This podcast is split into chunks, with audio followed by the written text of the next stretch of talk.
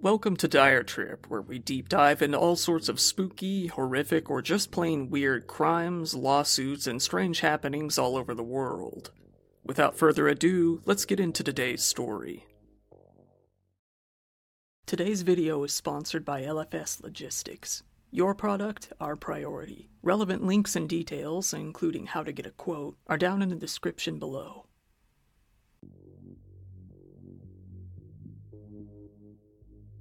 A woman being stalked by a very dangerous individual went to the police multiple times with mountains of evidence, including printings and recordings, only to be shut down each and every time, being told that she had no case until the inevitable happened.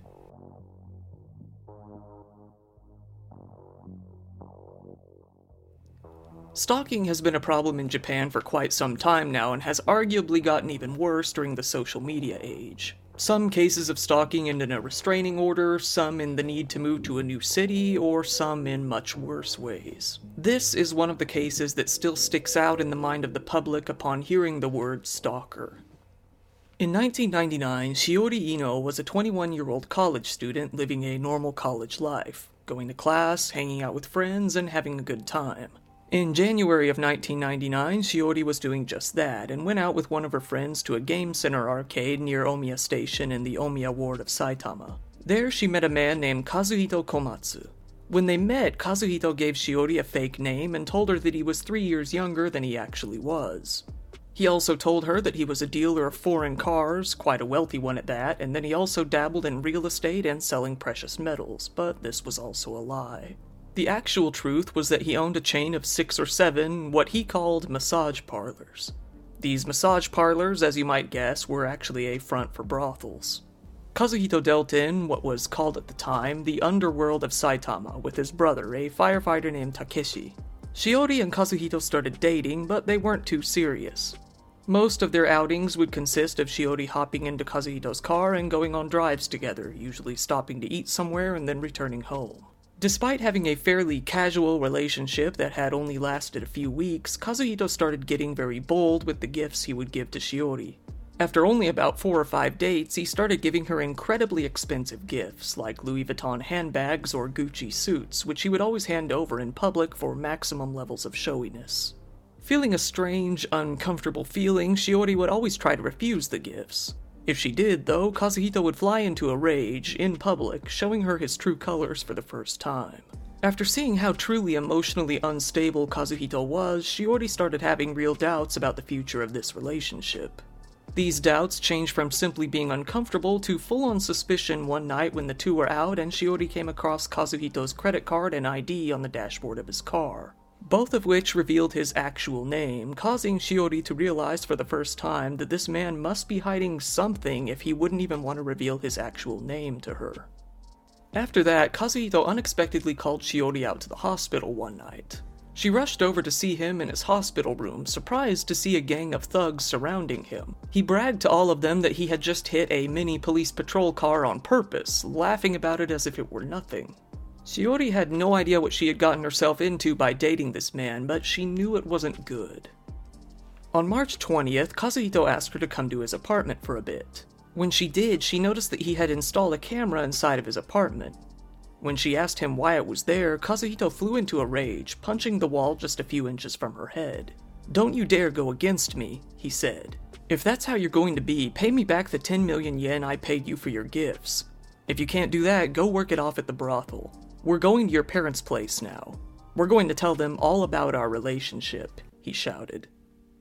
First, Shiori had doubts, then she had suspicions, now she had full on fear for this man. At this point, she decided it was time to call it all quits. They hadn't even been dating that long, and Kazuhito had already revealed himself to be a manipulative liar with anger issues at the least. At most, he could have easily been a truly dangerous individual. After all, she had no idea who this man even really was. In the end, though, she didn't really know how to get out of this relationship gracefully. She feared that he might realistically try to kill her if she did. By this point, Kazuhito was frequently blowing up Shiori's phone and doing all he could to control her activity. Fearing the worst, on March 30th, Shiori decided to leave behind a final note for her friends and family to act as a will, just in case. She then told Kazuhito that she wanted to break things off with him. As you might expect, things did not go well. By this point, Kazuhito had actually hired a private detective to look into Shiori and her family, digging up information about her friends, sibling, and especially her father that he couldn't have known otherwise. Flexing what he knew, he started telling Shiori details about her father's employment that she had never told him herself. He then threatened both her and her family with violence, going as far to say that he would beat her brother, an elementary school student, if she didn't continue the relationship. Hoping to keep her family out of all of this, Shiori decided to tell Kazuhito that she would continue the relationship. In reality, she was in constant contact with her friends, trying to get their advice on how to get out of this while minimizing the damage to her friends and family during the fallout. However, this wouldn't happen. Despite promising to continue the relationship, Kazuhito and his goons started calling her friends and family so often that they began to fear him themselves. On April 21st, Kazuhito likely assumed that Shiori was getting advice from her friends. He ordered her to destroy her cell phone. He, for the first time, threatened to end her life if she continued having these thoughts of ending the relationship. Shiori then started telling her friends on numerous occasions, I might end up getting killed. On June 14th, Shiori decided once and for all to break things off with Kazuhito, telling him that it was over, for good this time. For the first time, she went to her mother and told her the truth about everything that had been happening. She then went to a cafe with Kazuhito and told him no matter what he said this time, it was over. Feeling that the deed was done, she simply went home. Unfortunately, so did Kazuhito, his brother Takeshi, and one more man shortly after, showing up at her home at around 8 p.m. They told Shiori's mother that Kazuhito had embezzled massive amounts of money from his company and that Shiori was an accomplice, saying that she had lost her mind somewhere along the way, something that obviously wasn't true. He continued to argue about all of this for over an hour until Shiori's father returned home.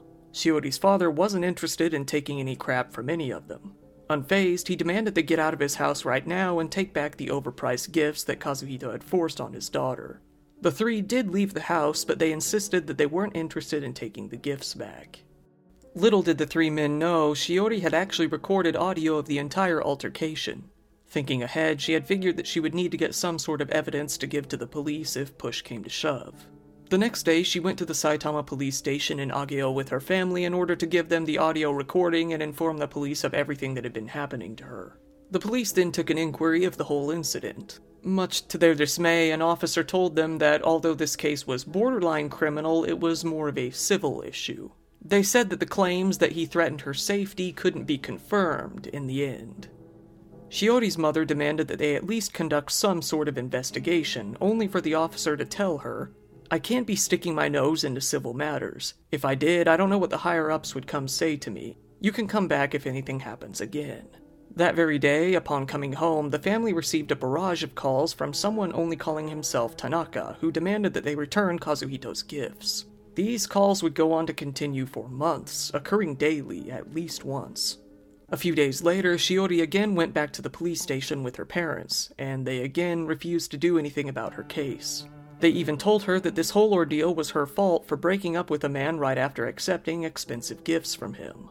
They suggested that she go to a free legal office nearby and inquire there about what they could do. They did, only to have the lawyer wave them off, saying roughly the same thing that the police had just told them. The next day, Shiori got another call from Kazuhito with an unfamiliar number. He demanded that she get back together with him. She informed him that she had been in contact with the police about all of this. He predictably flew into a rage, but he hung up fairly quickly. On the 21st, Shiori gave all the gifts that she had received to her father, who then shipped them to Kazuhito's address. He then informed the police that everything had been sent back. That very next day, Kazuhito started planning what Shiori had feared all along. He got his brother, Takeshi, to approach a former manager of one of their massage parlors, a 33 year old man named Yoshifumi Kubota. He asked if he would be willing to take 20 million yen in exchange for pulling a hit on someone, saying that it would be for Kazuhito. Kubota agreed fairly easily, saying that he wanted to recruit two of his own men to help with the job. These two men were named Akira Kawakami and Yoshitaka Ito. The plan slowly started to formulate over the course of a few weeks. In July, Kazuhito, in order to give himself an alibi, decided to head off to Okinawa and lay low for a while. For the next four months, Kazuhito and his goons did everything they could to ruin the lives of Shiori and her family. Along with the usual threats over the phone, they also started printing hundreds and hundreds of posters and leaflets with information slandering Shiori and her father and placed them all over town. They even went as far as distributing them throughout Shiori's father's workplace, accusing him of all sorts of different crimes. Shiori's father went to the police one more time, showing them the prints, only for the police to say that there wasn't really anything they could do, that they were very busy right now. They tried to press libel charges, but a senior precinct police officer shut them down, worrying that having such an unresolved open case would hurt their reputation. While the cops muddled around and refused to help, the three hitmen, Kubota, Kawakami, and Ito, referencing a photo of Shiori, staked out her house and the path to the local train station as they planned how they might take her out. It was now October of 1999. The harassment, threats, and slander toward Shiori and her family had continued for months. The family returned to the police over and over again throughout this time period, only to be shut down each and every time, accomplishing nothing in the end. On October 26th, all of these months of harassment would culminate into one final heinous act. Shiori left her home, as she usually did, on her bicycle and headed toward the Okegawa train station at around noon in order to take a ride to her university, having afternoon classes that day. One of the hitmen, Ito, was scouting the area from a car nearby, waiting for her to leave her house. He called up Kawakami, who then drove out to the train station and dropped Kubota off. They told Kubota, just slash at her thighs, don't make this a big thing, to which he responded, no promises. Shiori rode up to the bike racks at a local shopping center near the station and got off her bicycle, ready to lock it up. As she did, Kubota walked up to her. He then took out a knife and stabbed her in the side, trying to use as little motion as possible not to raise suspicions. Shiori, in shock, turned to face him, and he stabbed her once again, in the heart this time. She screamed and fell to the ground as Kubota walked off, as she bled heavily. It wasn't long before passerbys called an ambulance. At first, they thought that he had actually snatched her purse and ran off, something that wasn't too uncommon. They chased him into a nearby shop but lost him somewhere along the way. Shiori was rushed to Ageo General Hospital, but she didn't make it. She was pronounced dead at 12:50 p.m. Her death was eventually attributed to massive blood loss. At this time, the police were trying to get a statement from Shiori's mother. As she asked if her daughter was okay, the police told her her condition isn't good, but we're doing our best. At 3 p.m., she was told that Shiori had just died. Shiori's mother learned later that her daughter had actually died hours earlier, vowing to sue the police for failing to take her to the hospital and making her wait around in a police car instead. Meanwhile, Kawakami and Ito were freaking out, saying they couldn't believe that Kubota had really just done it. Kubota, hopping into the car with them, said, I stabbed her. I did it twice. Why? Why did I do that? All three flew into a panic when the realization of what they had done set in. They lay low at a local karaoke place and decided that they all needed to go into hiding. They divided up the money, had the car destroyed, and fled. Kazuhito, out in Okinawa, was informed of what happened. Those around him said that, even after he must have received the call, his demeanor didn't particularly change. Aside from one strange act, that is, calling a life insurance company out in Ikebukuro in Tokyo.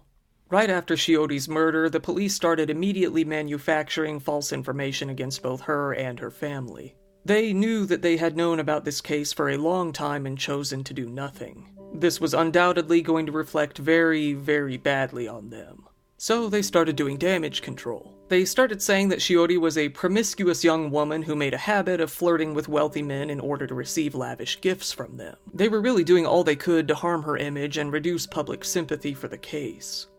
The mainstream news at the time, seeing no reason not to believe them, took the information as fact and spread it themselves. They upped the ante, however, deciding to say, for some reason, that Shiori was actually working as one of Kazuhito's prostitutes at the time, sullying her reputation even further.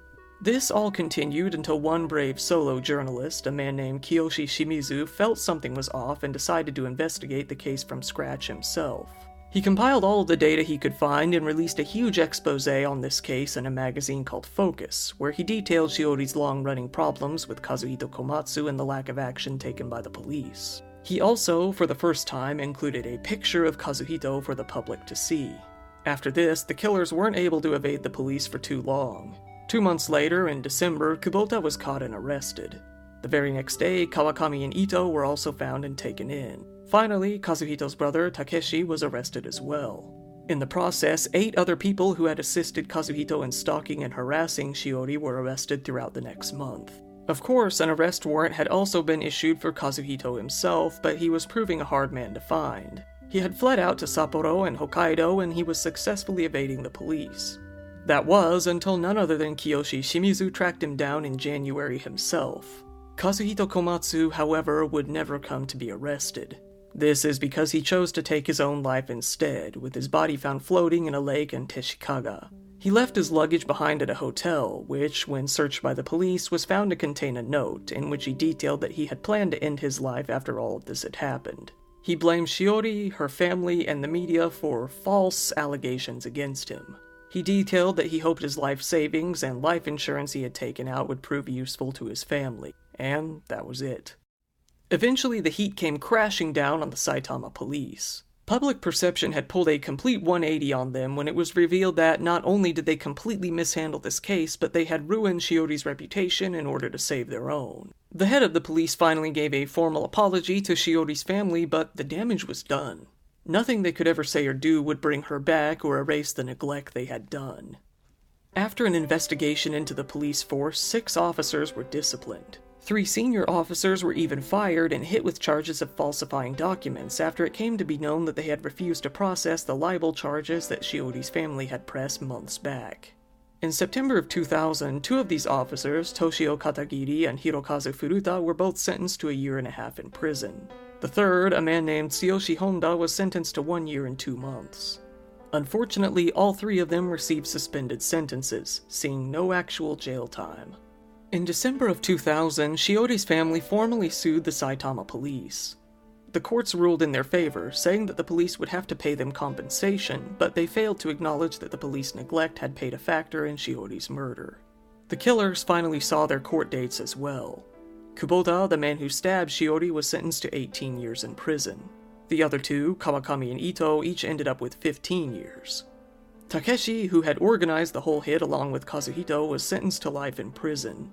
He appealed for years, making it all the way up to the Supreme Court. Luckily, the sentence was upheld. As a direct result of this case, in November of 2000, a new stalker regulation law took effect, allowing the police to act sooner when stalking and harassment cases such as these take place. Kiyoshi Shimizu went on to receive both the Editor's Choice Magazine Journalism Award and the National Association of Commercial Broadcasters Award for his work on this case. He went on to receive the same awards again a few years later for his excellent work in another case featuring similar instances of police neglect, a case we'll be looking into very soon. Once again, this has been your host, Kyle. Thank you very much for listening to today's podcast episode. Feel free to look through my huge library of other stories if you found this one interesting, and be sure to be there for the next stories that come out each and every week. Have a good night.